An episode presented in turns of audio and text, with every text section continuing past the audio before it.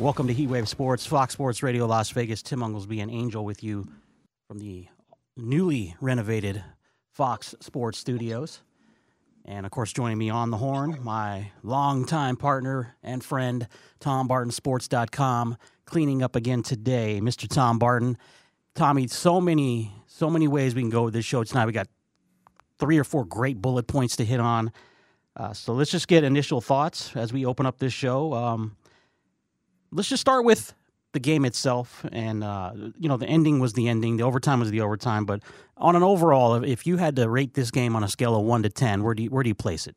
You know, despite the overtime, Tim, eh, eh, it's a B minus. I mean, I thought it was very sloppy early, a lot of penalties, a lot of drop passes, a lot of holding calls, sloppy quarterback play.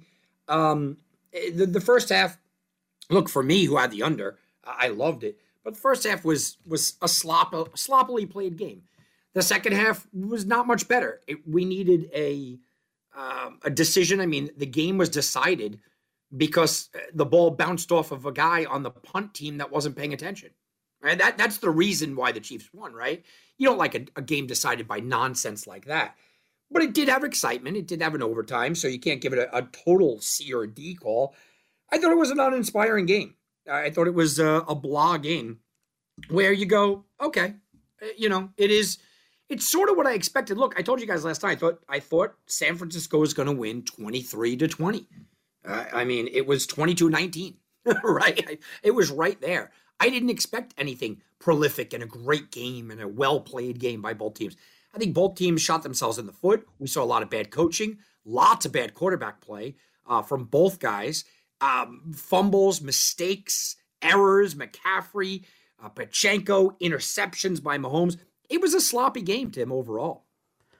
I agree. I, I going into the overtime, I was uh, I had it like a six, and it maybe pushed it to a seven for me. But I struggled with this game a lot, and um, I, I, had the same sentiment. And, and I, I read a lot of people wanted to say that oh, the defense was phenomenal. Eh, that's not not necessarily the case. There, I, I, agree with what you said. There was more mistakes and teams looking to lose a game rather than teams that were winning a game.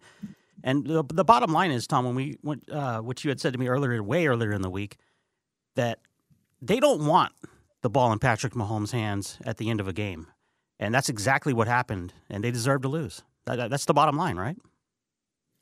Yeah, they deserve to lose because Shanahan was was absolutely terrible. I, I mean, it, here's a, a, case where we've talked about this in the past, Tim, and this is going to upset Kansas City fans, but it's reality, and anybody that understands football will agree with me.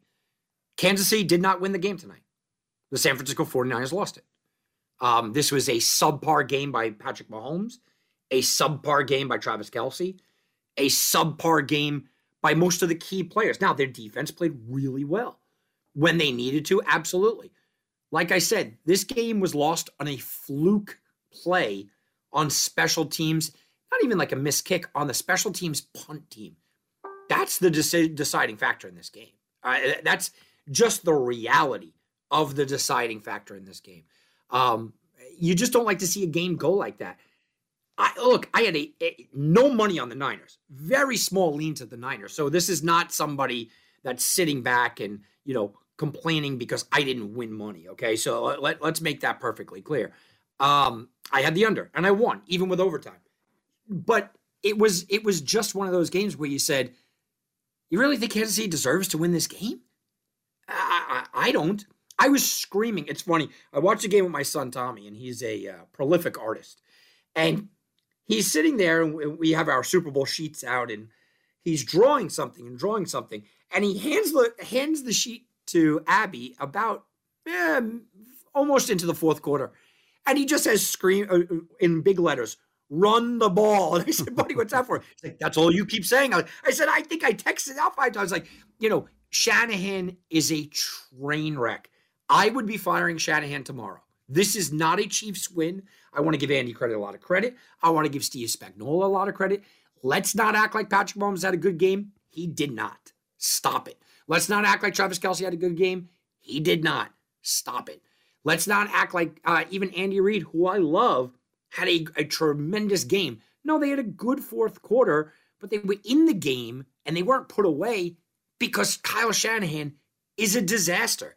Tim, Kyle Shanahan now has been to three Super Bowls as the offensive coordinator or the head coach. His teams have been outscored 68 to 12 in the fourth quarter and overtime.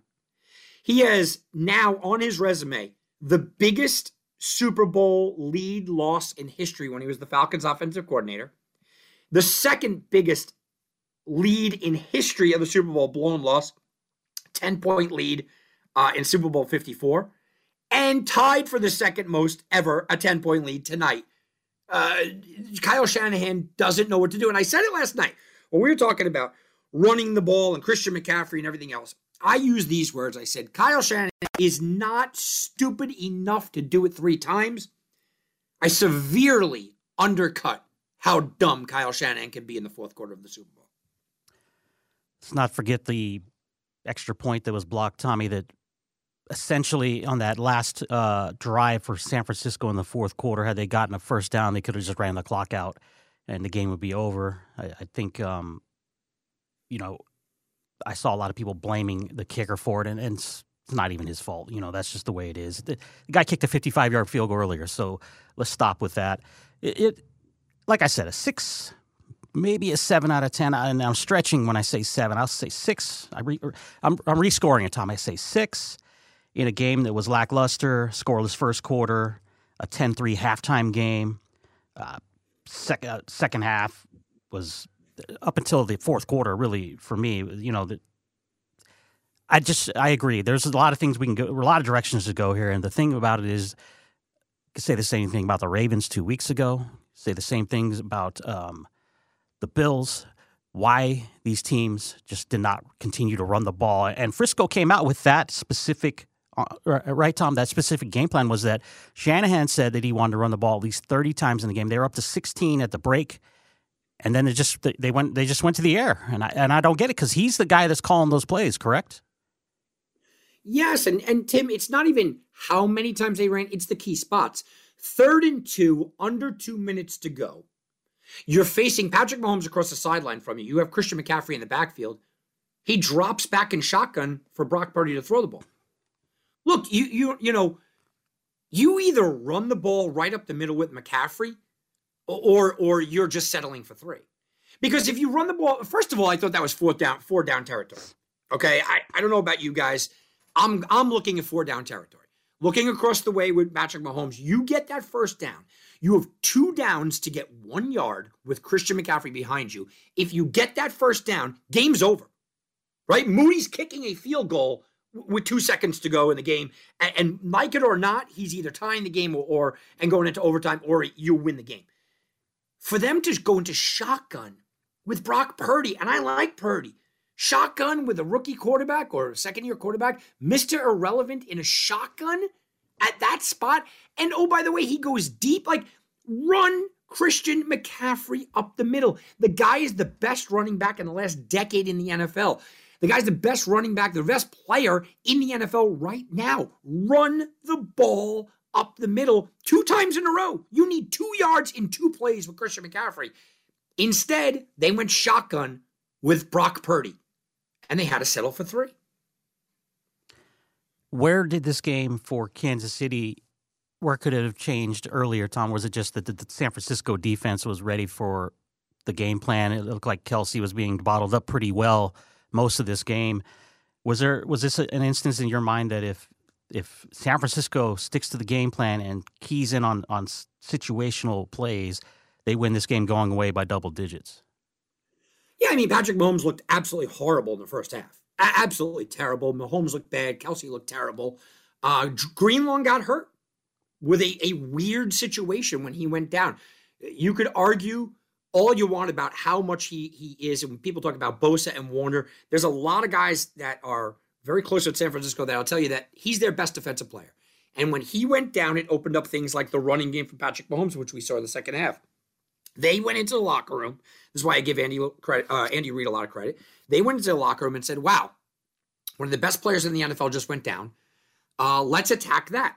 And that's what they did. After that, it was Mahomes running the ball, Mahomes scrambling. He didn't have a lot of rushing yards in the first half. It was what he was going to do at that point.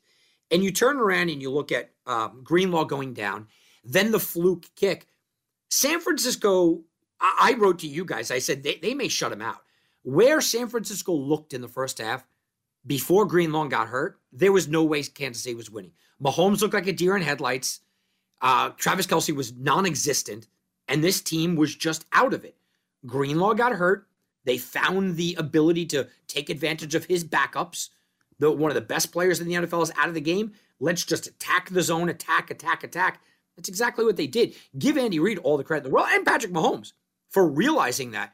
But yeah, that's where it went bad. There, are, to me, there are three key moments in this game. Key moment number one: Greenlaw getting injured. Key moment number two: off of the punt uh, team's leg, right? Because let's not blame the punt returner. A lot of people did. No, it was off the punt team's leg. Uh, number two. Number three, not running Christian McCaffrey on a third and two inside the 20 yard line with two minutes to go. Those are the three absolute moments. This is not a game that should have been in it overtime. This is not a game that Kansas City should have been winning. It's a game San Francisco probably should have won something to the tune of 27 to 3, 27 to 10 maybe. They shouldn't have had a problem but the spotlight got too bright, and this is what we see. Patrick Mahomes grabs the MVP again, 333 yards, two touchdowns in the game. Travis Kelce, nine catches, 93 yards. Our buddy Matt Viska on the show last night, Tommy said, it's a lock. He's going under the 69. Chris Wynn did not like that. Uh, you should have saw the face facial expression in the studio, but it, it's it's the old adage, right, Tommy? You know these guys are they're they're good at what they do, and the more times you give an opportunity to get you, that's what happens. And, and that's exactly what happened to the Niners in the fourth quarter and the overtime period. Well, I mean, look, you give a team an extra quarter. And let's be honest, that's exactly what it was. What was there? A minute to go, under a minute to go, 30 seconds? You give, give a team an extra quarter, you're going to cash those overs. You know, I can't get down on Matt for the under at Travis Kelce. Uh, Kelce was non existent, a complete liability at, in most of the game. Uh, you give him an extra quarter in the game. You take out Drake Greenlaw. Yeah, that's going to happen. I mean, that that's once Greenlaw went down, all of a sudden Kelce became a part of that offense, right? Um, Patrick Mahomes, 333 yards. Yeah, he stepped back 46 times and got an extra quarter. Tim, Patrick Mahomes had a subpar game. Mm-hmm. Make no mistake about it. But he had a tremendous overtime and, and even fourth quarter.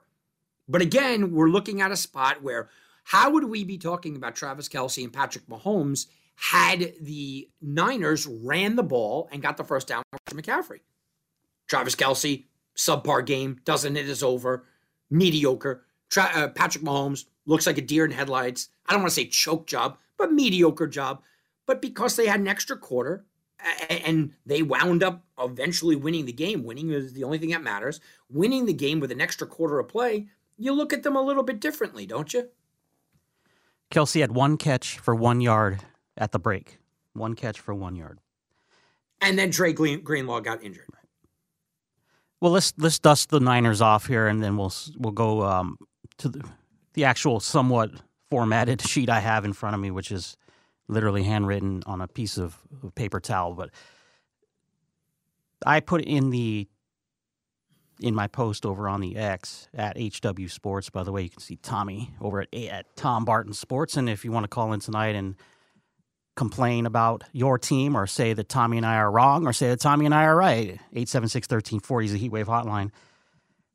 I said in uh, one of the topics we were going to talk about was 49ers choke artist, Tom. This is now like you, and you kind of touched on it earlier with Shanahan two times uh, as a 49er coach with double digit lead both times of the Chiefs they lost, and then the 25 point lead that Brady picked him apart in the second half when he was at Atlanta.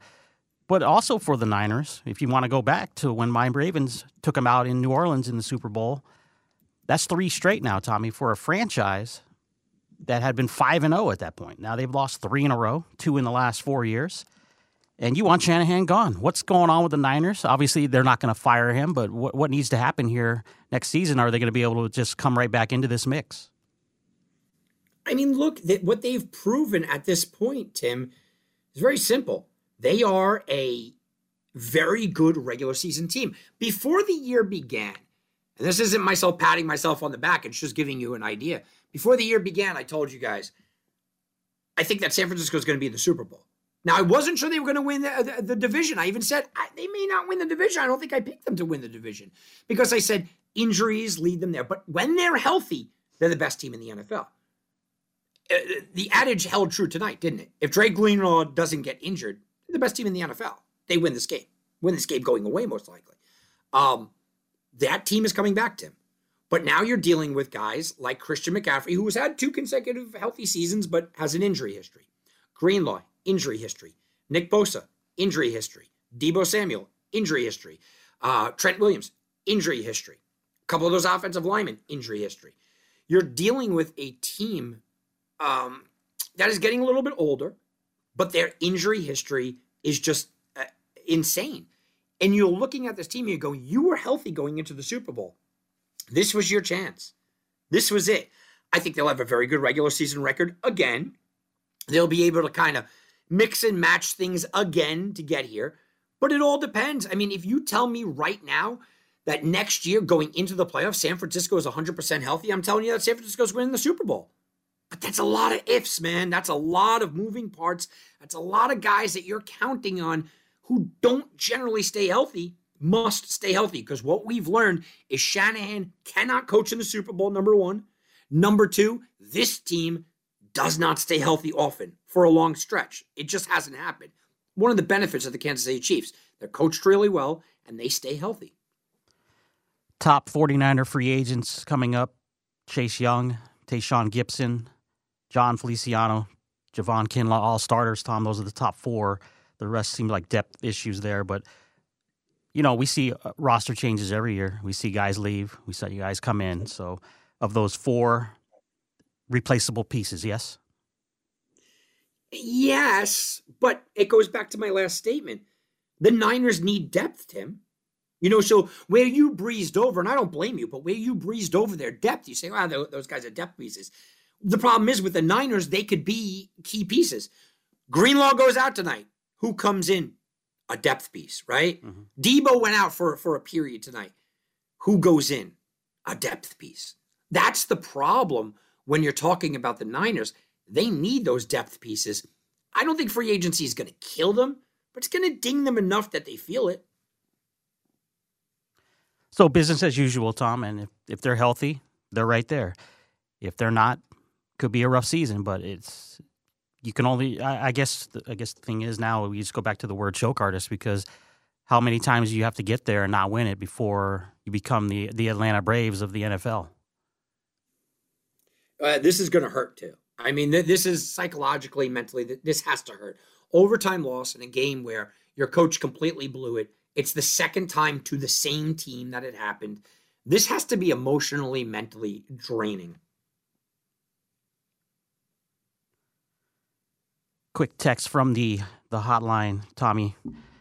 Uh, this was coming to you. It says, "Got to push back a bit on the whole. Mahomes had a subpar game. The dude had 333 uh, passing yards, including a game winning touchdown pass, multiple key running plays. Also, you literally just said he had a great fourth quarter and overtime. How does the quarterback have a subpar game after that? How do you uh, listen? Oh, how do you give me stats to back up your argument and tell me he played five quarters? You can't. You can't sit back and say, "Wait a minute, Tom, 333 yards, 46 passing attempt. Oh, that's fantastic." He had five quarters. He, he had five quarters. You, you, you, yeah, he's going to rack up a lot of yards. He's going to rack up a lot of a lot of passing attempts. He had two touchdowns and one interception in five quarters.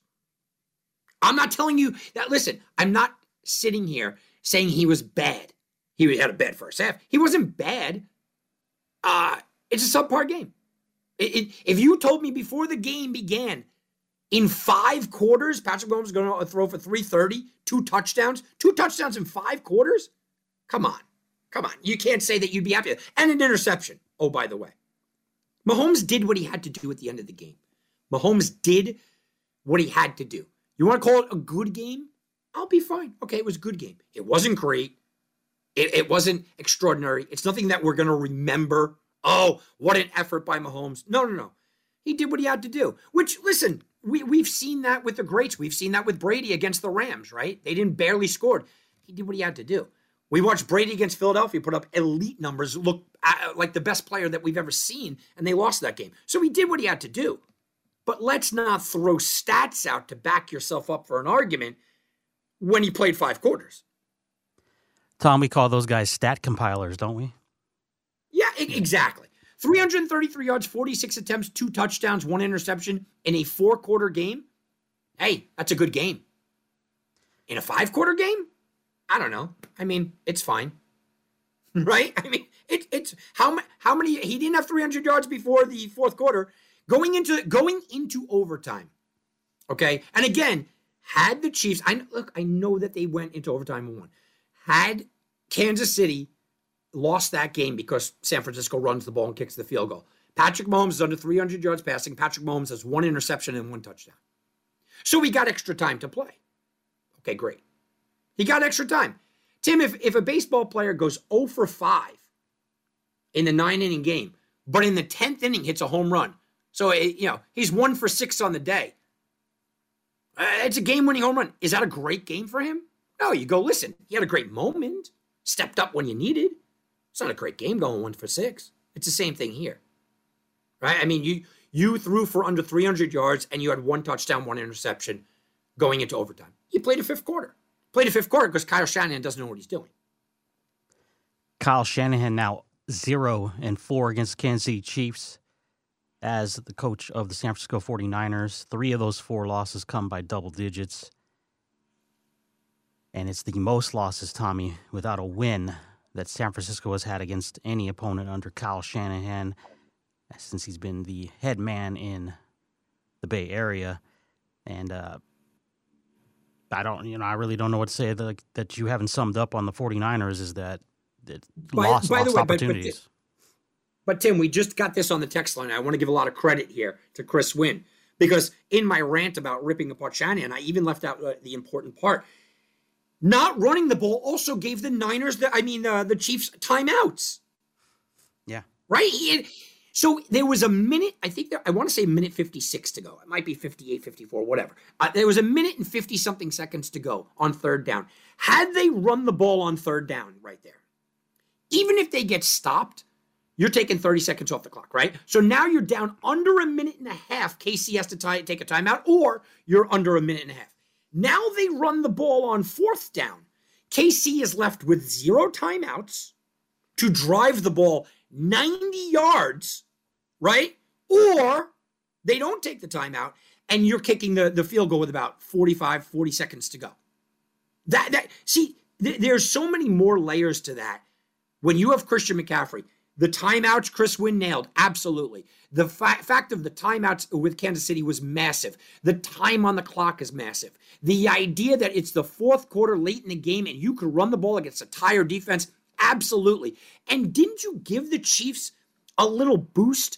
They have Christian McCaffrey back there and they don't think they're man enough to run it on us.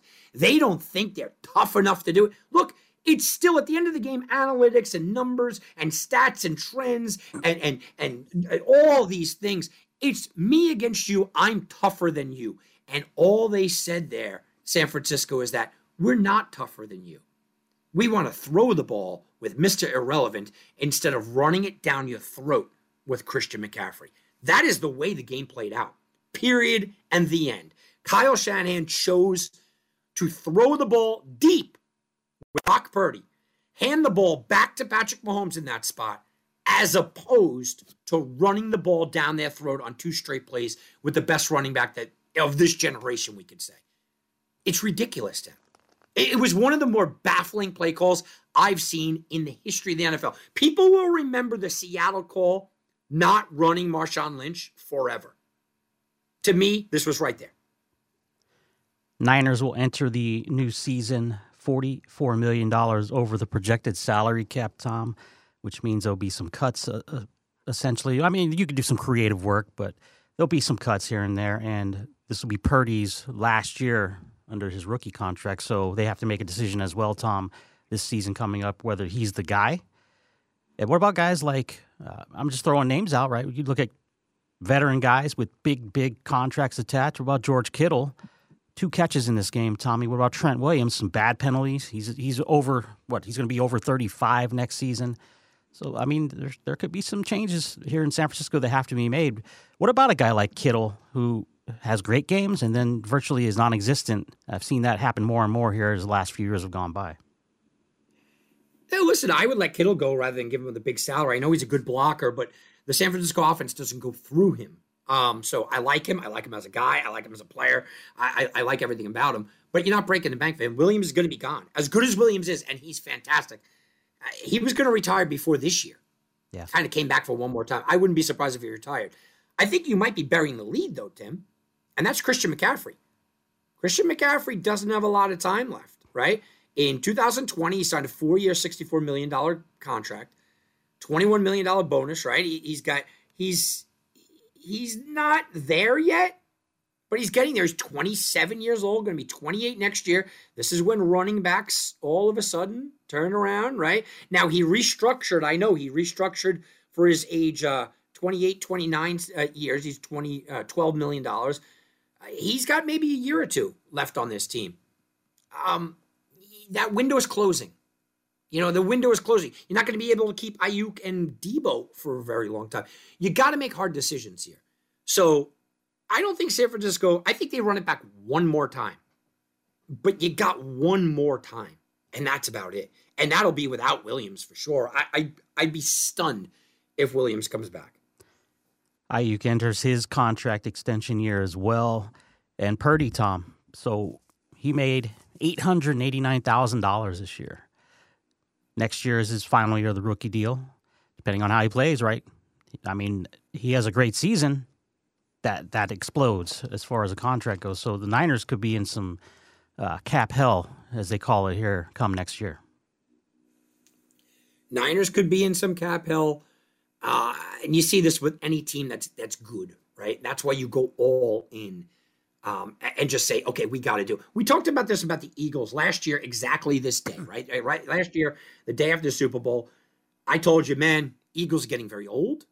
Eagles are going to lose some guys. Maybe they have one more year. Now you look at the Eagles situation, and you go, wow, they are in dire straits one year later.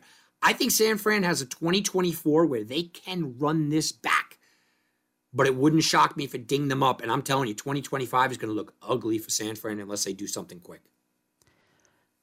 Heatwave Sports, Fox Sports Radio, Tim Unglesby, Tom Barton. When we come back from our first time out, we'll look at the Kansas City Chiefs. A lot of different ways we can go with this one, including what Tom just brought up. Good teams this happens to. It, it happened to the Chiefs kind of before the offseason, and look what happened. So we'll talk about all that, and we'll also make some fun of uh, the halftime show as we always do every year. That's what we do. We'll we'll, we'll talk about that. Yeah. Some, some of the commercials, which were let down again, and uh, we'll talk about Tom Barton Sports, who had a very, very successful day at the window. All that and more. It's Heatwave Sports, Fox Sports Radio. Now back to Heatwave Sports with Tim Oglesby and Tom Barton. America, you acknowledge the Kansas City Chiefs as your NFL champions. Welcome back to Heatwave Sports. Tim Oglesby, Tom Barton, and Angel with you on a Super Sunday night. The second biggest show of the year, Tom. The first was last night. This is the second biggest one. And you sent me a nice little graphic that even Taylor Swift acknowledges the tribal chief, sir. I, I don't acknowledge the Chiefs or the tribal chiefs. So that's me.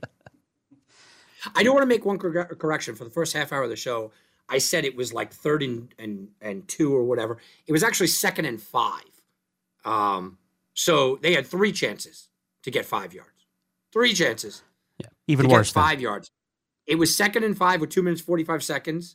Brock Purdy stepped back to pass to George Kittle, uh, tackled by McDuffie. Then the two minute warning came. Third and five. Third and five. Brock Purdy steps back in a shotgun, incomplete to to Jauan Jennings. So they had three because I would have ran it on fourth down. Three chances to get five yards with the best tackle and the best running back in the league. Even worse, then. That it makes it even worse, Tom. Absolutely. Yeah. By the way, that makes you a Cody crybaby if you don't acknowledge either one of what we just talked about. I don't, I don't even really like Cody, but yeah. but Tim, let, let, me ask you this uh, because this is a, a lightning rod thing as well. since I'm just sitting here ripping apart Shanahan because he's the worst coach I've ever seen in my life in the Super Bowl. Uh, so in overtime, you take the ball, Tim? No. I go last. Yeah, me too. Yeah. Especially against Mahomes, right? Yeah. Uh, I, but but would we be questioning him if he gave the ball to Mahomes and Mahomes came on down and scored a touchdown? I mean, that's the big thing. Look, I have a lot of problems with what Shanahan did tonight. Uh, almost the entire fourth quarter play calling. I didn't like what he did in overtime play calling. I hated the McCaffrey situation in play calling. I hated the game plan of throwing Brock Purdy 32 some odd times play calling. Um, I, I hated everything about it. But everyone seems to be blowing up saying, you don't take the ball, you don't take the ball. I, look, I I don't know. That's not one that I'm going to rip him on, Tim. I'm just not because I think if you hand Patrick Mahomes the ball, he drives down the field and scores a touchdown, people are ripping you. I I agree. I think that he did many many other things that cost that game rather than whether you take the ball or not because it, it didn't matter, right? At, at the, at the end, it didn't matter because they each kicked a field goal. So I'm sorry, it did matter, didn't it? my, my mistake. Yeah. Whoops, sorry, Shanahan. Um, look, we all know what happened in the game. We, we all know the stats. We all we all figured out. Let's let's look at really the the stories that are going to come out of this, and and you know a couple of these, Tom, we've foreshadowed a couple weeks ago. We foreshadowed. I'll start with this one because we foreshadowed this one in, at the beginning of the season, and you and I have always felt that Andy Reid. I wouldn't say gets his just due, but with some of the guys that are around just as long as he has been, sometimes I want to feel like he's overlooked and he really shouldn't be. But after this, Tom, you, you threw out the word, and, and we're going to use this word in, in two different with two different people here in a second. We're going to at least toss it around. You, you said, "Is he the goat?" Um, where do you, where do we stand on this? This is three out of five years. He's been in the playoffs, I believe, eighty percent of his career. So. Why is number one? Is it because of just the way he looks, the way he acts, the way he talks that he doesn't get the respect he does? And do you think there's like a no doubter at this point that you can label him as as a goat or right there at the top of the list? He's getting close, right? I mean, he's getting really, really close. Look, I think, I think before this year, it was kind of universally known that he's top ten, right? So then you start talking about the 10 guys or the nine guys in front of him. Um, you know, the, the Bill Parcells of the world. I think he's surpassed Bill Parcells. Chuck Noll. It's a tough one, right? Four time Super Bowl champion, nine division titles. I think Chuck Noll's tough. Tom Landry. Hmm. Tom Landry. Five Super Bowl appearances. I, I don't know if he, he leapfrogs him. George Halas right? 10 division titles, six NFL champions. That's a tough one. Is he better than Joe Gibbs? I think he is. I think Joe Gibbs is underrated. Four Super Bowl appearances um, gives him eh, right there with him, but I think he's better than Parcells. I think he's better than Gibbs. Paul Brown, 14 division titles, three NFL championships. I think he's right there. I don't know if he's better, but he's right there. Bill Walsh. Is he better than Bill Walsh? Ah, uh, three-time Super Bowl champion, six division titles. I, I, think he's right there. Better than Don Shula. Oof. 16 division titles, six Super Bowl appearances. Oh, Shula's going to be a tough one to leapfrog. Lombardi, same thing. Six division titles, three NFL championships, and then you get Belichick. I, I, I don't know if we could call Andy Reid the GOAT yet. I'm not sure he's better than Belichick. I'm not sure he's better than Lombardi. Not sure he's better than Shula. I think he's on the same plane as Walsh, same plane as Brown, same plane as Gibbs. Not better than Halas. Same plane as Parcells. Same plane as Landry. And then it's it's kind of the Noll. I would say right now, you have an argument. Okay, look, Andy Reid is absolutely inside the top 10. In today's day and age with free agency and everything else, I think you can securely say that he's inside the top five. You want to argue, you want to nip and tuck, you want to split hairs. Maybe he's not Landry. Maybe okay. I think he's inside my top five, Tim. So now we're talking about you know the Lombardis, the Halases, the Belichicks, the Nolls. It's kind of who's in front of him at that point. I, I think he's right there. I, I mean, if you sat back and you told me, Tom, you know, we need to fill an hour. I want you to take the side of Andy Reid is the greatest coach of all time. I will come up with an hour of statistics and, and a compelling argument. If you want to sit back and tell me, Tom, we have an hour, come up with reasons why he's not. I have a compelling argument as well. So, you know, the GOAT is often thrown around too much because that's the greatest of all time. That's usually generally without an argument. Babe Ruth is the GOAT. Anybody that argues differently, you're an idiot, right? I mean, you're just an idiot. Uh, Wayne Gretzky is a GOAT. Anybody that argues that, you're an idiot. Everything else generally is opinion that can be argued one way or the other. There's very few undeniable goats. Uh, Tom Brady, goat, greatest quarterback of all time. If you argue it, you're an idiot.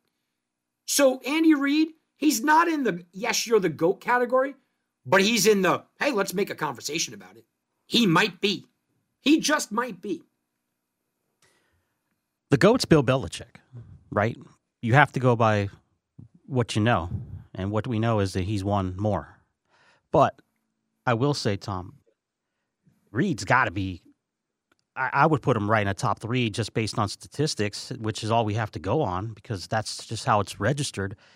Look, he's won uh, over 100 games with two different teams. He's won over 130 games with two different teams. He's won three Super Bowls in the last five years. He won one as an assistant coach, and he's been to the playoffs 18 times in his career. In fact, with the Chiefs, Tommy, he's been in the playoffs nine of the 10 years he's been there. Well, here's the thing that I, I, here's the thing why why I would lean towards Reid is because he's had massive success with three different quarterbacks.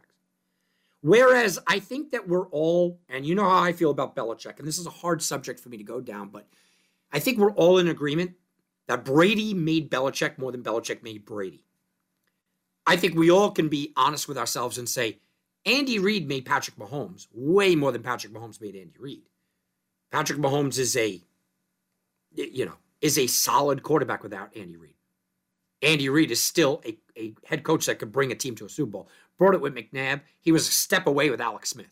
There's no telling that Alex Smith had that team stayed healthy, couldn't get there, right? So the track record of, and I know, look, Belichick is still the GOAT until you knock him off the throne. But the track record is Bill Belichick was a product of Brady more than Brady was a product of Belichick. Whereas Andy Reid is not a product of Mahomes. Mahomes is a product of Andy Reid. Did I miss somewhere in the media, Tom, or is it just idiot media members? And I use that term very lightly. That all this talk of Andy Reid retire, where did that come from? That why would he retire if he won or lost? I mean, sixty-five. He may not look like he's in the best of health, but I haven't heard anything saying that he's not. Why, even if they lost this game, why would you retire you're, there's no reason to. He's he's in my mind. Look how old Belichick is. He's still got another ten years. Well, well, uh, Reid addressed this. I don't know if you saw the post game show. I'm not sure where you, where you watched the game tonight, Tim. And a lot of guys, yeah, I know in a sports book and a sports bar, they don't switch it over to get the post game show and all that. Uh, but I switched over to watch the post game show, and Andy Reid addressed it. They asked him, and he looked at them like like they had eight heads. He was like, no, "I'm not going anywhere. I'm coming back next year, and and I'm having fun." I mean, you know, he he kind of laughed it off immediately. So no, he's coming back. There's there's no reason to. He's won all he's won three championships after the age of 60 years old. Yeah. Um Pete Carroll was doing this into his 70s. So do I think that Andy Reid has 10 years left? No. Do I think he's got 5? I don't know, maybe. And and and as much as we love Andy Reid, and I am a massive Andy Reid fan. Um anybody that knows me knows how much I love Jimmy Buffett. The guy wears Hawaiian shirts like I do every day, no matter where he is, loving cheeseburgers. I love Andy Reid, okay? I love him.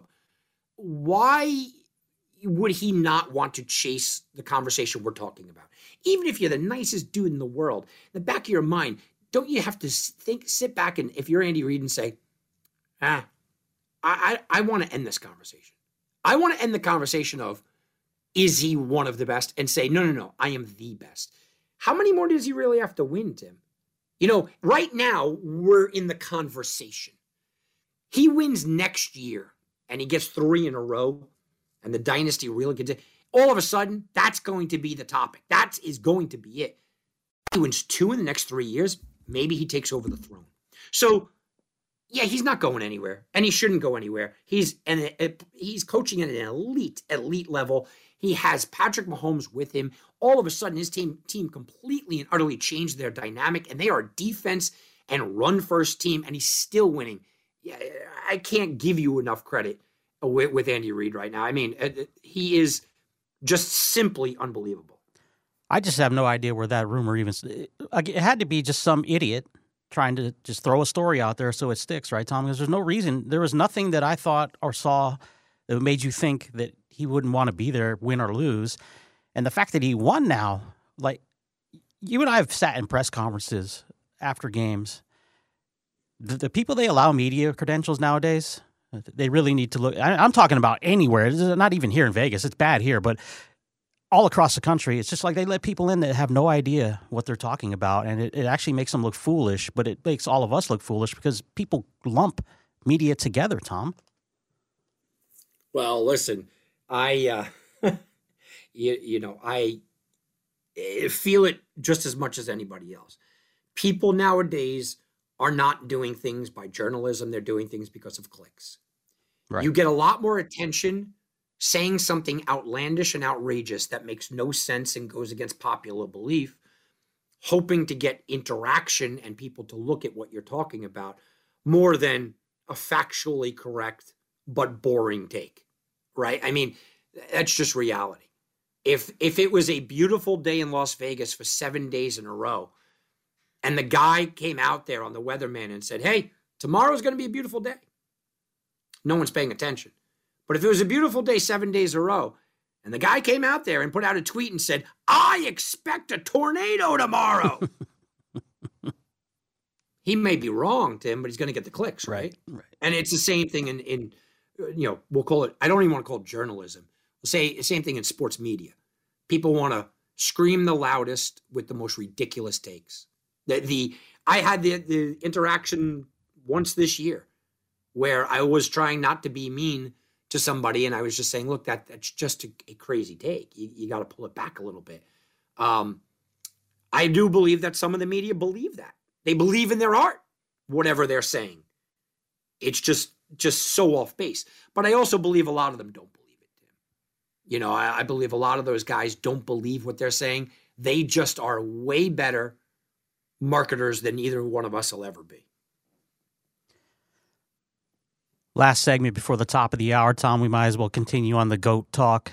And I already know you're going to slam this one, but people, you don't want to save like a half hour for this. Well, no, we can we can revisit it for sure, but I think you'll you'll bury this one very quickly. But the again, the idiots out there that want to post things, whether they believe it or not, and I agree with you, most of them probably don't, but.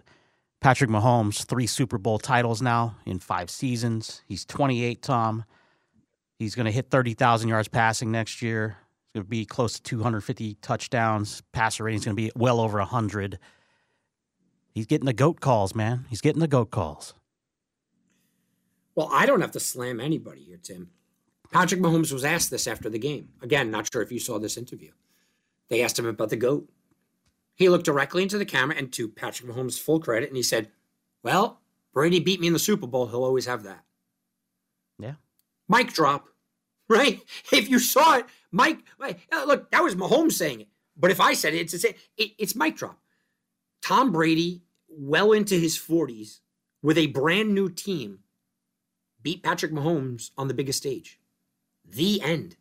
They went head to head and he lost. The end. It's the end of the conversation. Besides the fact that I could say to you, you know, I read these things somebody came out and, and he was a prominent media member, very prominent media member for a very prominent media company. I don't know what I'm allowed to say on the air or not. Uh, it wasn't Fox Sports. Um, came out and said, We've never seen someone win like this before they were 28, you know, in their 28 year season. Uh, Tom Brady had three championships. Patrick Mahomes says three at 28 years old, guys. It's not like Brady started late, right? He had three same age as Patrick Mahomes, except Tom Brady continued to win. And then after the winning was done for one team, Tom Brady, in his first year, went to a brand new team and a brand new organization with a historically challenged winning success rate, new coach, new everything, and he won again. How about Patrick Mahomes tomorrow gets traded to the Bears, takes the Bears to a championship the next year? That's what Brady did. So forget it. Eh, You know, the, the idea of the goat talk, it's all it's almost obscene. It's almost sickening. It's like they they want to shove someone down your throat and act like we didn't just watch what just happened. You know, it's gaslighting at its finest. Act like the guy that you're saying he's better than didn't just beat him, right? In the Super Bowl with, with a team of ragtags on his team and the dynasty on the other side. The only thing that stopped the Chiefs' dynasty was a ragtag bunch of Tom Brady's into his 40s, guys. But that's how much better Brady was. He was so extraordinarily better. It's not even close. It's I will go as far as this. Patrick Mahomes is not still not in the top five quarterbacks of all time. right, right. So so for, forget about number one. Just just just stop. Brady. This is guys. This is in boxing terms. If people want to compare two players, and you go, wait a minute, this guy was 25 years old in the middle of his title run, and he took on a 40 year old over the hill boxer, and the boxer knocked him out for the championship. You then cannot 10 years later have the conversation. Maybe he's better. No, right? No, no, no, no, no. This is this is just the end of the just just end it now. Stop right where you are. The idea that Patrick Mahomes a will ever be the goat has long since gone. He's not the goat. He's not in the conversation of the goat. Stop. He he he has to win four more to even be considered in the conversation. And we know with Brady, Tommy, you said it. He had three in the same age group. It took he didn't win another one for ten years, right? It took him ten years to win another Super Bowl. Then he won four in eight years to get to his seven. That's that's unbelievable. And we've talked about this year after year on this show. But you're right. He's not even in top. Uh, Montana, he's not better than Montana at this point. He's not better than Bradshaw at this point. I'm just going off rings. Aikman, he's not even better than Aikman, and I'll say that in the fact that because Dallas single-handedly destroyed those teams they played in the Super Bowl. It wasn't like they needed comeback victories like Mahomes has done. So I'll even put Troy Aikman over Mahomes in the GOAT talk, just in simple facts and statistics, and that's what we go by, Tom. That's what it is. Tim, um, let, us just just say this. Tom Brady went to three Super Bowls after 40 years old. So Tom Brady, after turning 40, is as good as Patrick Mahomes. Let's not talk about before 40. But Tom, let's just go uh, just one for one. Is, is Patrick Mahomes as good as Tom Brady after 40 years old? I'm not sure. It's it's tight. It's tight. I think I think they're about the same player. That's after 40. What happened to the 15 years before that? Patrick Mahomes is a Hall of Famer, though. Yeah, he is. Absolutely. Yeah. Got it. Got he it. retired tomorrow. He's a Hall of Famer. Right. Right. And that's not to say, listen, when I say that, and the, we we get this with a lot of sports. I know we got to come up to a break. We get this with a lot of sports, you know, where I will say something and people go, "Oh man, you you don't like that guy," and I'm going, "I'm telling you, he's top five or top ten all time in the history of the sport. He's just not one." I argue this a lot of times with Babe Ruth. Um, people will say, "Well, you don't think this guy?" No, no, no, no one's close to Babe Ruth. Willie Mays, not close, not even in the conversation. Hank Aaron, not in the conversation. Ted Williams, not in the conversation. Barry Bonds, not in the conversation. That doesn't mean those guys aren't top 10, 15 players in the history of the sport, but they're just not number one, right? You're a wrestling fan, Tim, right? Yeah. We all love Randy Orton. Randy Orton's fantastic. Yep. He's great. Is Randy Orton Stone Cold or Andre the Giant or Hulk Hogan or, or you know, uh, or, or, or, Bruno Sammartino? No. Doesn't mean he's not a great wrestler. Doesn't mean that these guys aren't great. But it, it's actually a slight to Patrick Mahomes to dare compare him to Tom Brady. I agree, and it's it's it's really the only thing that, that naysayers want to put on him, and I think he handles it well. You said in the press conference he he deflected perfectly because he knows, right? He's not a stupid man. He knows what he says. I don't even think know. it was a deflection. I, I think that Patrick Mahomes was like, guys, he beat me head to head. Like, I don't even think it was a deflection. I give Patrick Mahomes, like you said, full credit. I don't think it was a f- deflection. I think he looked right at him and were like, what are you nuts? The guy just beat me head to head. Like, no. You know, it's not stop stop with that. Why do you why are you bringing down my career uh, by comparing me to somebody I could never be? And I give him credit for that because he didn't even have to say that, Tom. He could have just stuck up seven fingers and said, that's the GOAT and left it at that. But he went a bit further to say that he beat me and I can never beat him. So, Y- You know, Ti- Tim, it it's funny because we only do this in sports. Imagine we did this in other aspects of life. You know, you, you turn around and you go, I'm doing really well. I got a you know a bonus at work. I, I you know I I made like 150 grand this year. I'm feeling good. Bought a new car. People are like, yeah, but you're not Elon Musk. Uh, uh, yeah, I mean, okay, but I thought I was okay. Right. You know, it's the only only thing we do is in sports like that. top of the hour, time out here on a super Sunday night. Super Bowl 58 in the books. The Kansas City Chiefs win number three in the last five. 25 22 in overtime over San Francisco. In hour two, we'll dive into the Chiefs and this so called dynasty. Stay tuned. It's, like I said, a super Sunday night here on Heatwave Sports, Fox Sports Radio. Now back to Heatwave Sports. Hour two of Heatwave Sports, Super Sunday Night Las Vegas, Fox Sports Radio. Tim Unglesby, Tom Barton, and Angel with you. Tom Barton, TomBartonSports.com. My partner and friend for now going into season 13. Tommy, talk about TomBartonSports.com a little bit. I mean, you, you literally cashed your first ticket today in the first two plays. That's that's how successful today was for you.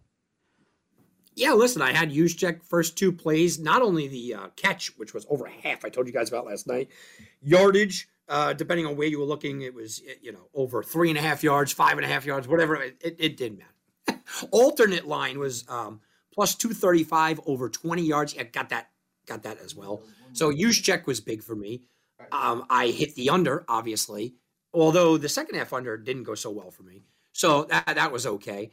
I wound up hitting. Remember, I told you last night you're gonna have to lay two to one, but last team to score wins. Yes, that was another cashing in. Uh, how many attempts Christian McCaffrey would get? Cash in. Told you it was gonna be a running game. How many attempts would Kansas City uh, team get? Cashed in. How many attempts would Pacheco get? Cashed in. So look, I had a couple of losses there. I thought uh, plus 120 with the Chiefs. I'm sorry, with San Francisco running would work out, but the Chiefs wound up, uh, you know, kind of canceling that out. I told you I wasn't going on San Francisco, even though it was my pick. Didn't do anything there, luckily. So overall, on my prop plays, it was an eight and three day. Absolutely, just just fantastic. The game played out nearly identical to my final score. I told you guys last night, 23-20. It was 22-19. uh, Basically, with with minutes to go. With a what? 22-19 with less than a minute to go. I would have been off by one one point either way. So it played out pretty perfectly. I didn't go massively heavy on the Super Bowl, but what I did do on the Super Bowl, I did well, and we cashed it at TomBartonSports.com. Here's what's funny though, Tim. Right back to the well, I already have two plays up for tomorrow. That's TomBartonSports.com. Guys, Super Bowl's over. That doesn't mean you're not going to win money. I'm hitting 67. Yeah, that's a six and a seven. 67% right now on more than 50 college basketball plays this entire season. That is TomBartonSports.com. As a somebody used to say, I am the best in the world. The end. The best in the business, my friend. Yes. And prove it constantly. Tom, let's go to the heat wave hotline. You asked about this last Sunday night. A blast from the past has showed up. Fernando, what's going on, my man? Hey guys, I'm doing okay. Um, first off, congratulations on the 13th season, and um, it's a great feat, and years to come. And um, you know, I went you, to the game today. Yes, sir. We missed you. Yeah, I missed you guys too. Um, I'm off social media, so I'm not doing that no more. So I have to call in now. um, I attended my ninth and final Super Bowl, and um, I was sitting in section 101. And in the first quarter, there was a lot of dead time. There was a lot of commercials. So to me, there's really no game flow in the first quarter uh, at the time. And um, I think if um, what we had what Pacheco fumble, we had McCaffrey fumble, then we had the missed, uh, well, the blocked extra point. So who knows that that could lead to points. You know, we'll never know now. But um, I um, had the Chiefs winning 33 to 30. I had the over. I lost that, but I, I had picked the overtime, and so I came out good on that one. So I lost um, $100 on the um, over and $100 on the safety, but I put $100 on the overtime. So that paid out at $900, I believe. I got it early, very early. I think it was nine to one at the time. And um, other than that, the game was probably about a. I agree with you, Tom. Probably about a B minus or a C or a six from one ten. But at the end, it, it was good with the overtime period. And um, other than that, it was a good time there at the game and everything. And um, it's just um, we'll see if they can do it again. And how um, Matt Nagy is going to get a ring. Fernando, I got a, I got a couple questions real quick. Um, num- number That one, hurts. that was funny. Number one, what did that seat cost you? Number two, have you really been to nine Super Bowls? And number three, why do you say you're last?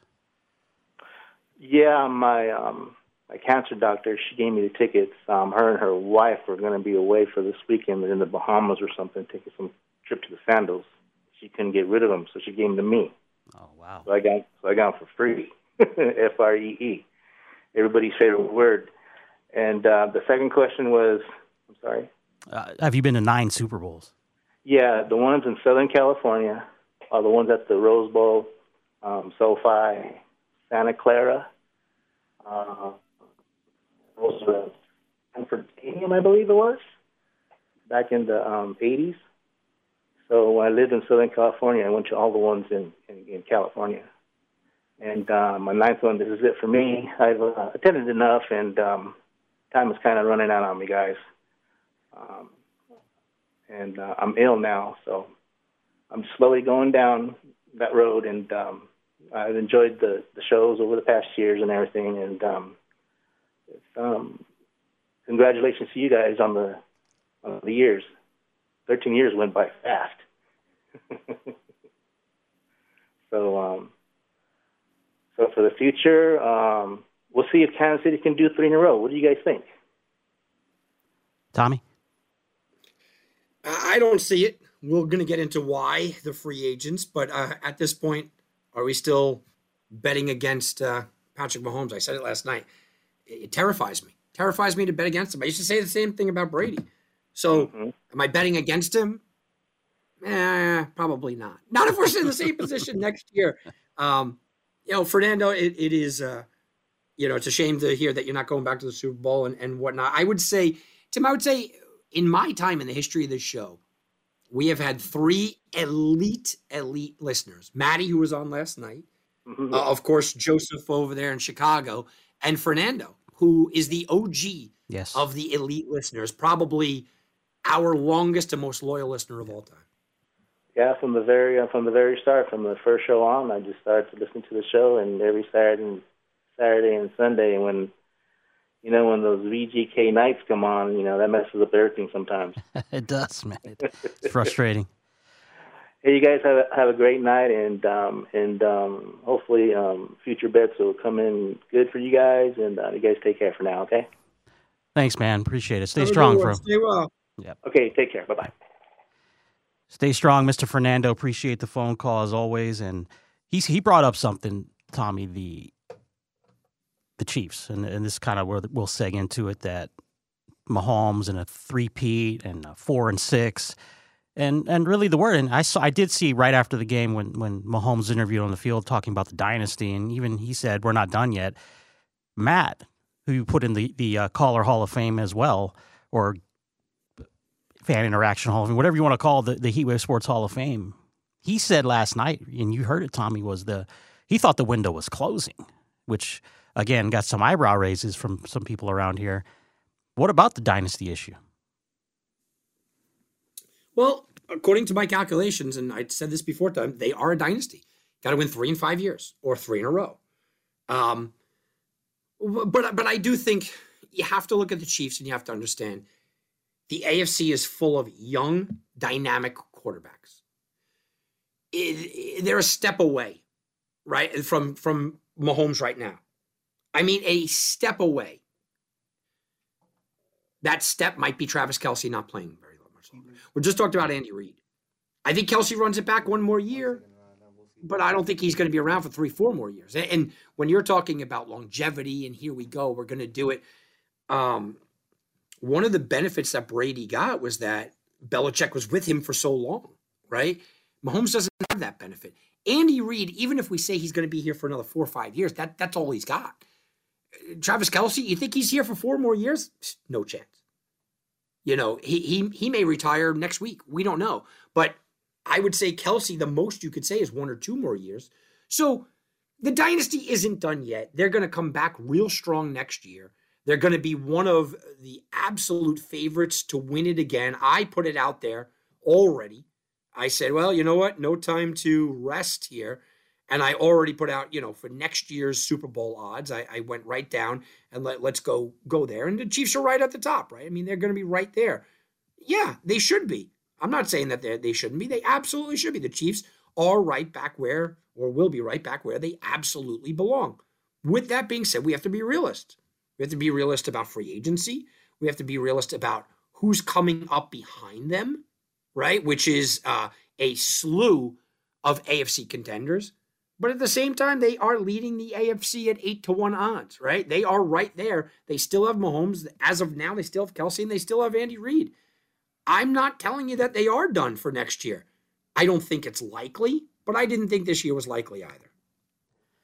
Tommy, back to the Heatwave Hotline another loyal listener over the years and part time fill in host, Jose V. What's up, Jose? I don't think we got him. Do we got him there, Angel? Jose, you there? No, Jose. Jose, call back. He says he's on hold, guys. He says he's on hold. Him, uh, okay. Got to get those gremlins. Even in the new studio, they're here, Tommy. You can't feed him after midnight. I, I hear him pressing buttons. I, I hear buttons. I think that's on. that's on. We'll, we'll try to that get. might be us. Yeah, Jose, call back on that one. Uh, we'll figure it out. You said you said in that you look they play in the AFC, which I think makes this even even a, a, a bigger bigger deal, Tom. That um, the three and five. You know, you look at the quarterback. You said the quarterbacks, the teams. It's uh, it's wide open. Okay, let's try it again. Jose, you there, brother? I don't got him, Tommy. I don't. We don't have him. So no. Uh, okay. Look, the the yeah yeah the quarterbacks, Tim, in the AFC. I mean, you know, Burrow's in his window. Lamar, I know he chokes, but he's still coming off of an MVP. Josh Allen is still a threat. Say what you want, he's still a threat, right? Yeah. Uh, Herbert now has Harbaugh. Uh, Tre- Trevor Lawrence, I don't know if he ever becomes what we thought, but okay, he's got to be there. CJ Stroud just proved he's on the trajectory up. I mean, did, did I miss anybody? Tua, if his he still stays healthy, the AFC is just stacked right now. Absolutely stacked right now. And there are quarterbacks in the AFC that have proven that yeah they can knock off Mahomes. You can tell me maybe not when it all counts or whatever, but but they're right there. They're a step away. And right now, as instituted, you're right. Maybe if you're against the fan, yeah, but they're a step above. They are. But is that step Travis Kelce? Does Travis Kelce come back? Does Travis Kelce look like he did in the last three playoff games? Or does Travis Kelce look like, well, he looked like he did most of the year? I think that that is a huge, huge difference maker. Let's try one more time. Loyal listener, part time fill in host, a winner today with Juwan Johnson touchdown, Jose V. What's going on, man? Appreciate you taking my call. I just have to call you guys, man. First of all, great show yesterday. Heatwave Sports, man. Longest sports radio show in Vegas running. You guys doing your thing as always. I appreciate you letting me call in. But look, man, I just want to give a few thoughts about the Super Bowl real quick, Tim, if you don't mind. And Tom, I appreciate you guys. This was a first half where obviously defense is dominated. I was getting text messages back and forth. Oh my God, this is a boring game. This is horrible.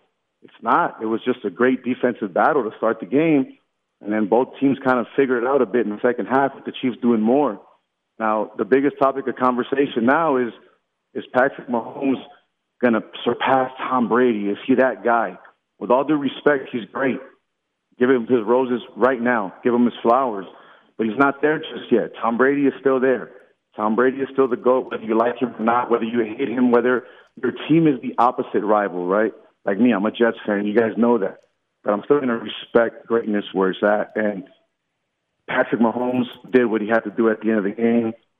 But everything I'm hearing is, well, Brock Purdy couldn't get it done, right, guys? Brock Purdy finally showed that he's not that guy. He's just a game manager. If we look at his stats, he did nothing wrong. He did what he had to do. It's just it was a great defensive battle all the way around. I think it was a great Super Bowl. But the biggest thing that I think needs to be talked about, guys, more than anything, is what Vegas did with their Super Bowl, right? In general, as hosting it, you didn't hear any issues. You didn't really hear any problems with off the field issues or players that were here, or even players that weren't even playing the game that were here having any problems. Everything was under control. Everything was under wraps. So I'll be honest with you, man. If the Super Bowl wants to come back here every other year, whatever it may be, I think Vegas did an amazing job hosting it. I did both teams did an amazing job of winning it. And I think the Niners still have a lot to hold their head up high. I mean, it was a tough game today. Kansas City came out and did what they had to do. But the reason why I think we need to slow our brakes and pump it down a little bit on the Kansas City Chiefs and Patrick Mahomes is that there was a lot of conversation about Andy Reid possibly retiring after this season. But now that they won, obviously that conversation is going to switch. So when you look at Tom Brady and what he did with Bill Belichick, he had him forever. Yes, he won a championship away from him, but look what he did there. How much more time are we going to see Andy Reid there? And if so, who takes over, right? Who can continue that dynasty with Patrick Mahomes and everything else that they have? But at the end of the day, I think it was a great Super Bowl. I think it was a great job by the committee here in Vegas doing what they had to do. And big ups to the to the Chiefs, man. I mean, I, I hit you guys up. I sent you the ticket. I had a big conversation with a buddy of mine, Jauan Jennings, was just on our mind all day when it came to the Niners, and he came through, man. He scored. He got a touchdown. He had a great game. He even threw for one. But at the end of the day, the team that the public was on, right? Because the sharp betters, the big money, was on the Niners, but everybody was public wise on the Chiefs. So I guess the public was right tonight, and the Chiefs came through. And congratulations to them, man.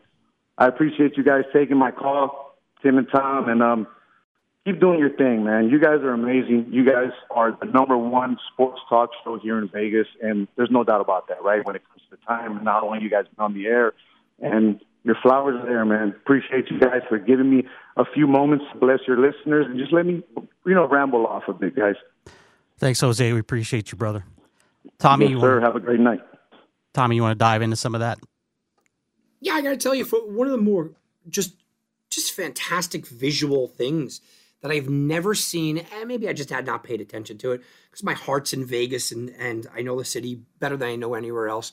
But one of the things that I absolutely just loved is the entire city was surrounded by the Super Bowl.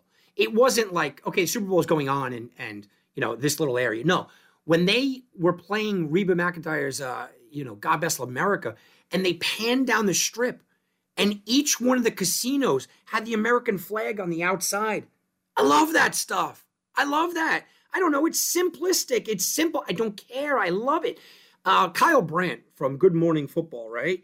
Um, did a, a, spot. It was an Ace Rothstein spot. He wore the pink jacket and stuff. It was just fantastic stuff. But he's walking through the casino at the Bellagio.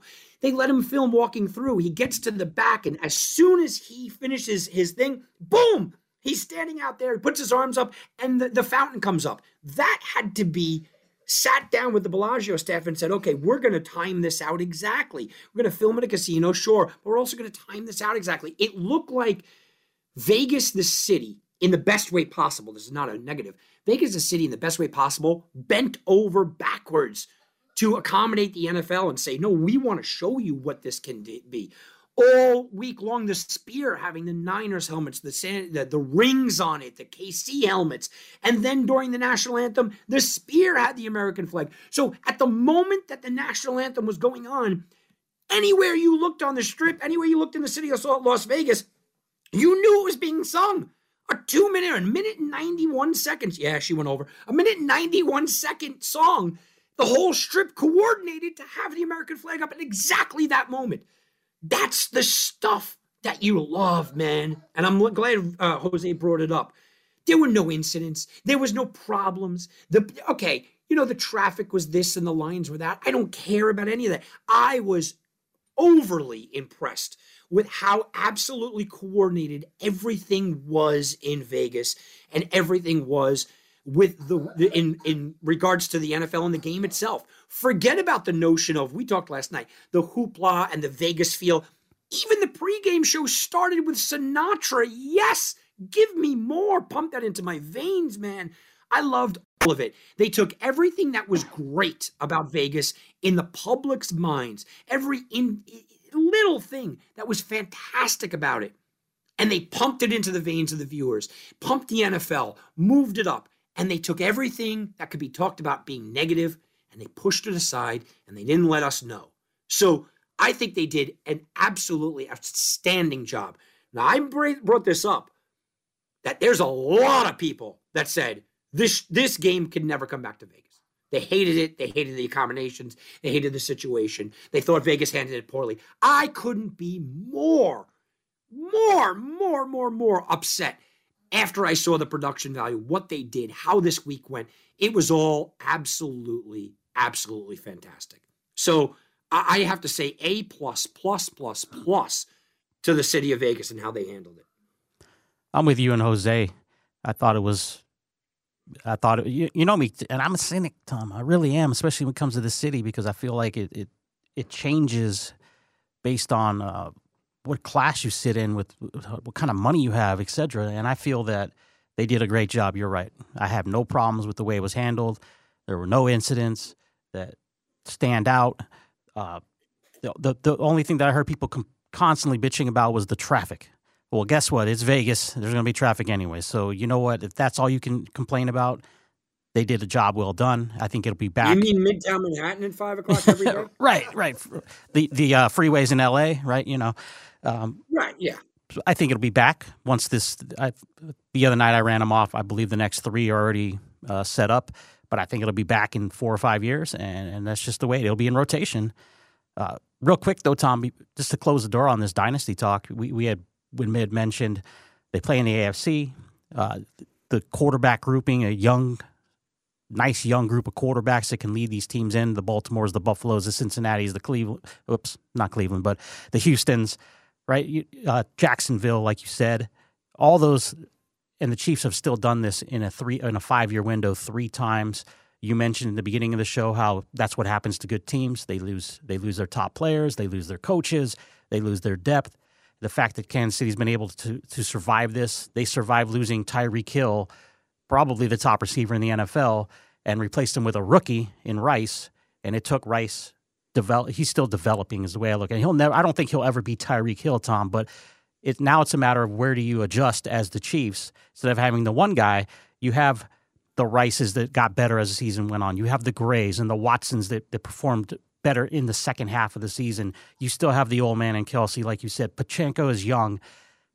They are still, uh, and, and I like Matt Viska as well. I think a lot of what he brings to the table is true on the, on one side of the ball, but I don't think the window is closed, Tom. I think Mahomes said it best at the end of the game. They're just getting going because they've figured out a way to make it work, losing losing depth losing guys. Mahomes was a $37 million cap hit this year, Tom. That was huge against the cap for him. So that's going to come up again.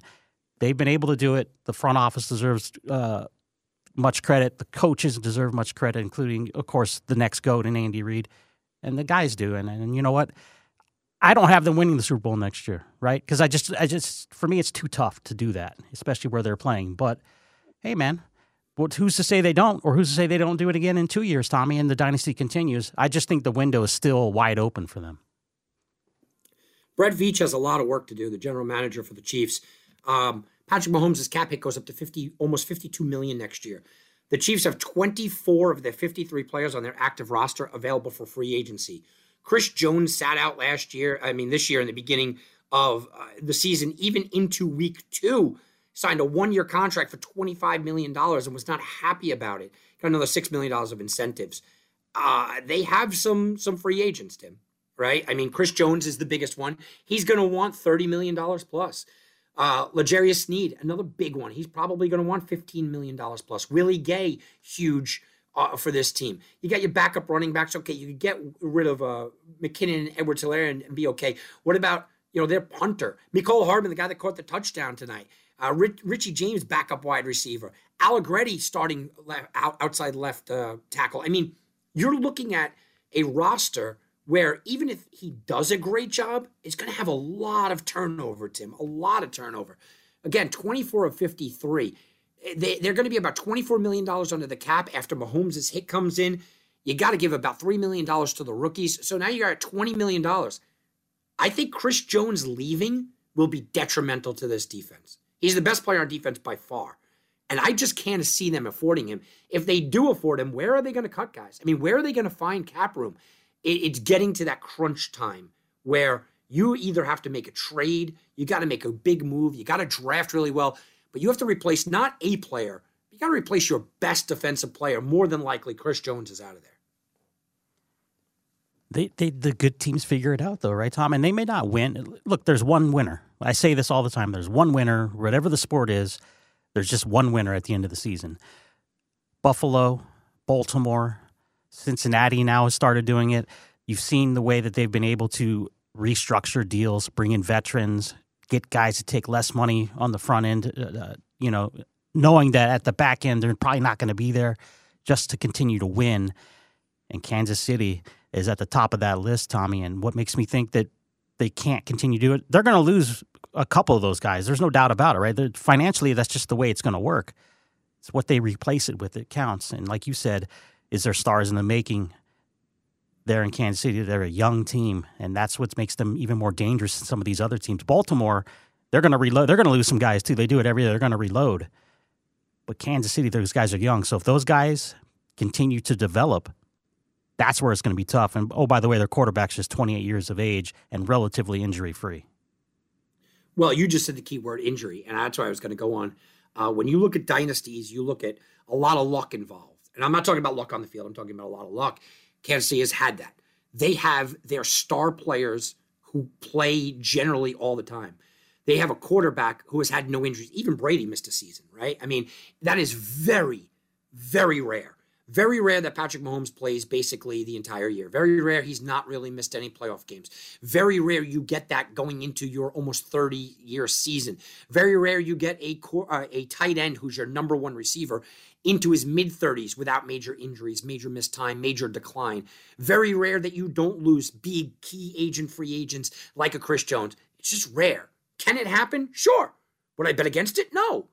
Uh, but do I think that Matt has a, a good point? I do.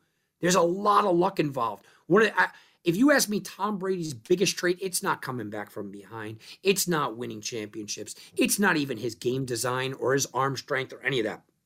Tom Brady, his number one attribute is being on the field. The guy just really didn't miss time. You can't predict injuries, but you could say, wow, Patrick Mahomes really has been injury free. How long is that going to last? Tom, I want to do the the final timeout and come back with we'll just talk some various Super Bowl things. Halftime? Yes, the halftime, the commercials, all that. Is there anything left about the game itself you'd like to finalize here before we have a little fun on the other side of the timeout? Yeah, the last thing I want to say, and this is going to be a conversation, a topic of conversation, is I think tonight that um, Travis Kelce proved to the world what a piece of trash he is. I, I, I mean that that's it. I, you you cannot. I don't care if you're the biggest Swifty out there. You can't defend what he did to Andy Reid in full view of everybody on the sidelines. Um, Andy Reid's wife was visibly upset afterwards, giving the interview afterwards. Andy Reid said, "You know, I I, I have a, a fake hip, and I almost fell down. I didn't even realize it."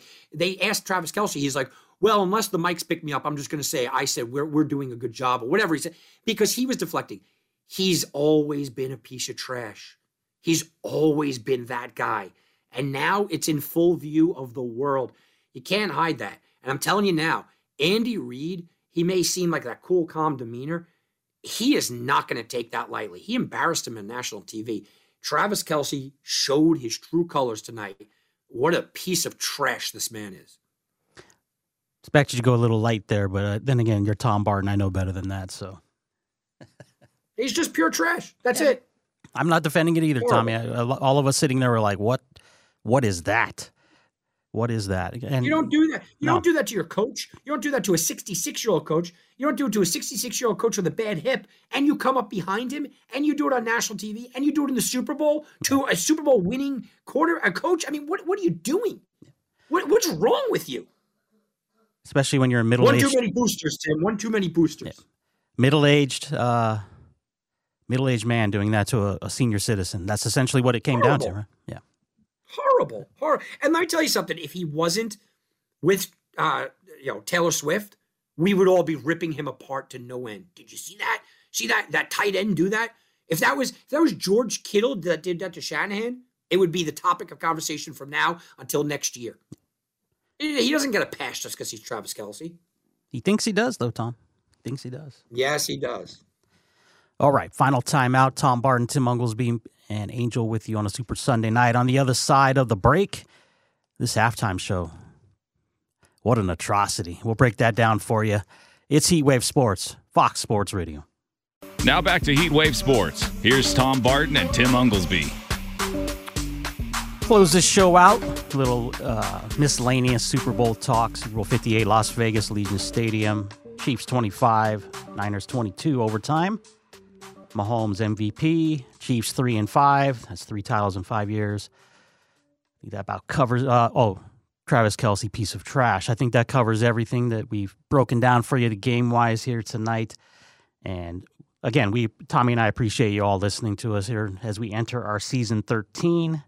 Tommy, we are seven years away from that wonderful Hall of Fame plaque that Angel's laughing at me, but it's true. We're seven years away from that, man. You want to talk about the goat? I, I, I think we get him before Mahomes. we, we probably will. Yeah, we probably will. so, what's left over? Let, us start with the commercials, Tom. Let's get that out of the way. Commercials, yay or nay? I, I I lean towards the nay this year. I didn't think there were very many good good ones. In fact, this is kind of going on uh, a little streak here, and I think the last few years have been. I won't even say a disappointment anymore. It's just like they're not hyped up as they were. Or maybe it's just not the it's too expensive to do one. Maybe that's what it is. we were keeping track. There were two car commercial and two beer commercials. Like what? Hmm. What I, can can tell, somebody tell me what Temu is? What what is Temu? Where did they get all this money to buy like multiple Super Bowl commercials? Um, there are a couple of winners though, Tim. The Stone Cold one was okay, Yeah. Yeah. not Super Bowl worthy, but that was okay. Um, the Christopher Walken commercial was good, and then they threw Usher in Right. which you texted to me like, why is Usher even in? That was that started to be good. Um, the only really good one, and look, eh, they were against everything that I am, but I was generally like, this is a good commercial. Is the Dunkin' Donuts one with Ben Affleck? Hundred percent. I thought it was, I thought it was a good commercial. I agree.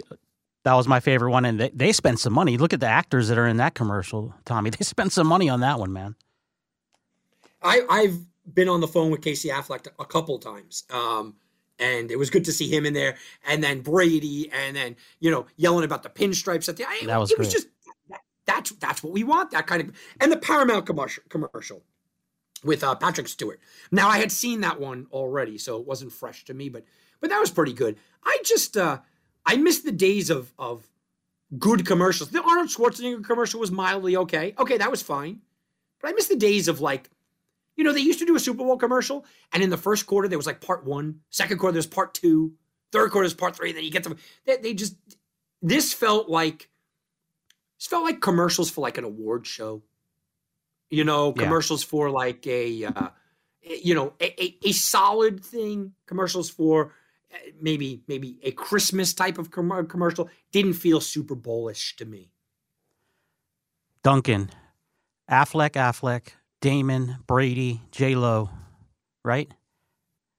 That's money, man. Yeah, that was the best one. Yeah, that That was was the best one. that was the best. I, I agree. The Walken was And, good. and even the small, even the small things, and you know, Matt Damon's like, man, it, it's just hard to be your friend. Like, you know, was good. I mean, it really was good. He had he's got the Boston Bruins and the and the Red Sox on his ja- jacket. I mean, it was just it was really well done, and that's the kind of commercial I expect. Um, as far as worst commercials, I mean, I, again, I don't know what a Temu is. I, I don't know anything about that, and they had just multiple multiple commercials. Not to get into a religious thing because I am you know Catholic here. I don't I don't even I I, I was appalled at, at those commercials. Uh, it, it was just it, it, was crazy. I'll tell you what. I don't know. Now, again, we're not getting into political. Did did you guys get the RFK commercial, Robert Kennedy commercial? Yes. It was good. It was really good. I was like, oh, this is kind of cool. Like you know, it goes back and they did the uh, the the old style. I was okay with that too. And I didn't miss this, but I didn't see any Clydesdales. I was a little upset at the Clydesdales. What was? Is Kennedy? Is that his grandson? Is that correct? Yeah, yeah. No, it's not his grandson. I don't think he's he's related somehow. Oh. Um, but he played. But yeah, I, I, like the stuff. I yeah. like the style of it. Again, you could like him or not like him as a politician. This is not that conversation at all. Right. I don't love him as a politician. I don't hate him. It doesn't. You know, he's fine. Uh, I just like the style of it. I was like, "Ooh, this yeah. is this is cool. This is unique." He played Give off. me something during the Super Bowl where it's, it's cool. Right. He played off of however he's related to him. He played off of that commercial in the '60s is what they did, and I thought that was yeah, I like that one too. It was very nostalgic the uh, the Temu is it's like it's like a better version of Wish.com, Tom. If you know what that is, um, it's not though. And the Walken one was great, and I texted you as soon yeah, as I saw it. Nephew. Yeah, Tim is the nephew of, of JFK. Okay, nephew. Walken one was great, and then Usher was in it, and I texted you, and I was like, I don't even understand it. And before everybody wants to jump on my back because we're about to rip Usher, I like Usher. I think he's not my favorite. I don't hate him. I think he's, you know, as far as uh, entertainment, okay, whatever. But what was the need of him being in that commercial? There was none. Overall, commercials, Tom, three out of 10. Yeah, out of a 10, yeah, yeah, two and a half. I mean, you know, they're fine.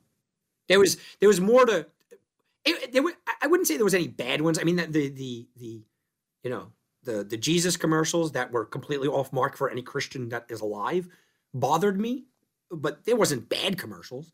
There was just not a lot of good commercials. I'll give it a two and a half. Now you mentioned Usher. Let me give you my take because for, Armando called me out last night and he said, "Man, you're gonna rip the whole the, the, the halftime show." I got to tell you, I told you guys a solid C minus. I can I can maybe even give it a B. Like eh, I thought it was. It was fine. The first like five Usher comes out, the first five songs, Tim, six songs maybe. I don't know. I didn't I didn't know one. I didn't know one word of any of them. I didn't know why we were like doing slow jams at the Super Bowl. I was confused. I didn't know anything. And then Usher takes his shirt off and look, I'm not built like a, an Adonis, but I can hold my own against Usher. I don't know why he's got a shirt off. You know, it, it was it was a little weird. And then all of a sudden, you know, you put Alicia Keys in, and I'm like, okay, wait, here's an instrument. I'm okay with this. Still didn't know the song, but I'm okay with it. Then we get roller skating. And again, I'm going, what is going on? You're you're right at that point. What an atrocity this is. And I said, yeah, this is terrible. Then suddenly we get Ludacris, we get Lil Jon. I'm up and I'm going, I know these songs. Wait a minute. the last three or four songs, I knew them. I'm fun. I'm, I'm jumping up and down. There's people flying. There's girls on poles. And, and I said, that was okay. If you took the, the, the, the second half there I was going, hey, this is a really good, this is good yeah. for a Super Bowl show. This is fine. But the first half I can't overlook. So I gave it a C minus, and I, I think I should have given it like a C plus. I, I don't think it was the atrocity that you did, but again, not my music. I didn't know the first like five songs. And to be to be 100% honest, I did say atrocity before, like Tommy said, it kicked in. And in my mind, if he would have opened the show, his show with that and ended it, you know, with with if he would have split it up differently and just had the slow parts in the middle, it probably would have been a B show. Yes. How do you not yes. open that show up with yeah? If he would have opened it with Lil Jon, Ludacris, and him doing yeah, I think it would have definitely set the the pace of it and the trend and the momentum of it moving th- through it. I don't know why they did it that way, to tell you the truth. Um, for me, after the atrocity word, which I, I that's you know, Tommy, you know how it is. We we clickbait it. I gave it a C as well, and I felt like it probably could have been a B had they just mixed it around. Uh, but I also do feel that his guests were better than him, and um, I don't Yes. know. You know, Yeah. they, they, obviously they made the show, right? You listed all the all the guests had. I think one of the Black Eyed Peas was there as well, right? So they were all better than him, in my opinion. So maybe that's a little something people will disagree with. Who is, I don't the, know. who the girl on the guitar? Because even Abby, who who knows a lot, Her? she's actually very into that. I was like, I don't know who that is. She's like, yeah, I don't know. Angel said it, uh, the artist is called her. So Just her. ju- th- that's it, right? Just her. Yeah, I, don't- I don't know that one either, Tommy. Yeah, no, no. Uh, listen, just I learned what an, I, I learned what an ice spice was tonight, and it's not Black Annie. I mean, that's what it looked like. I, I had no idea what that was. So now there's someone called her. her, just her. Right. Yes. All right. Well, she was fine. I just didn't know who she was. You know, that's the thing. Like, I have to be real here, and I didn't like the beginning of the show because I didn't know the songs. I, it's not my music. I didn't know her. her. Literally, I didn't know her. Uh, but I wasn't bashing it. But somebody that that did like them, that I know, uh, that did like like uh, all of that, was like, yeah, even I like, and, it wasn't that great. But the second half, like you said, was fantastic.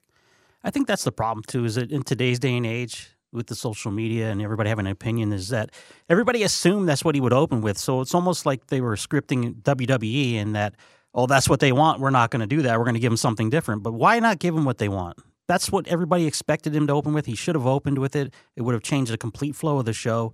And in my opinion, it kept him from getting a uh, a B standing with me. In fact, now sitting here thinking about it again, the instant reaction after I've thought about it is C minus, Tom. Yeah, yeah, I'm okay with that. I could go, I could go as high as a C plus. I, you know, if you force me into a B minus, I'm like, ah, maybe I get it because I don't know. Again, I don't know that music, I, but I'm the guy that is going to give you a straight call on that because I'm comparing it to the other Super Bowl shows. I thought it was one of the better ones done recently. Bruno Mars was atrocious.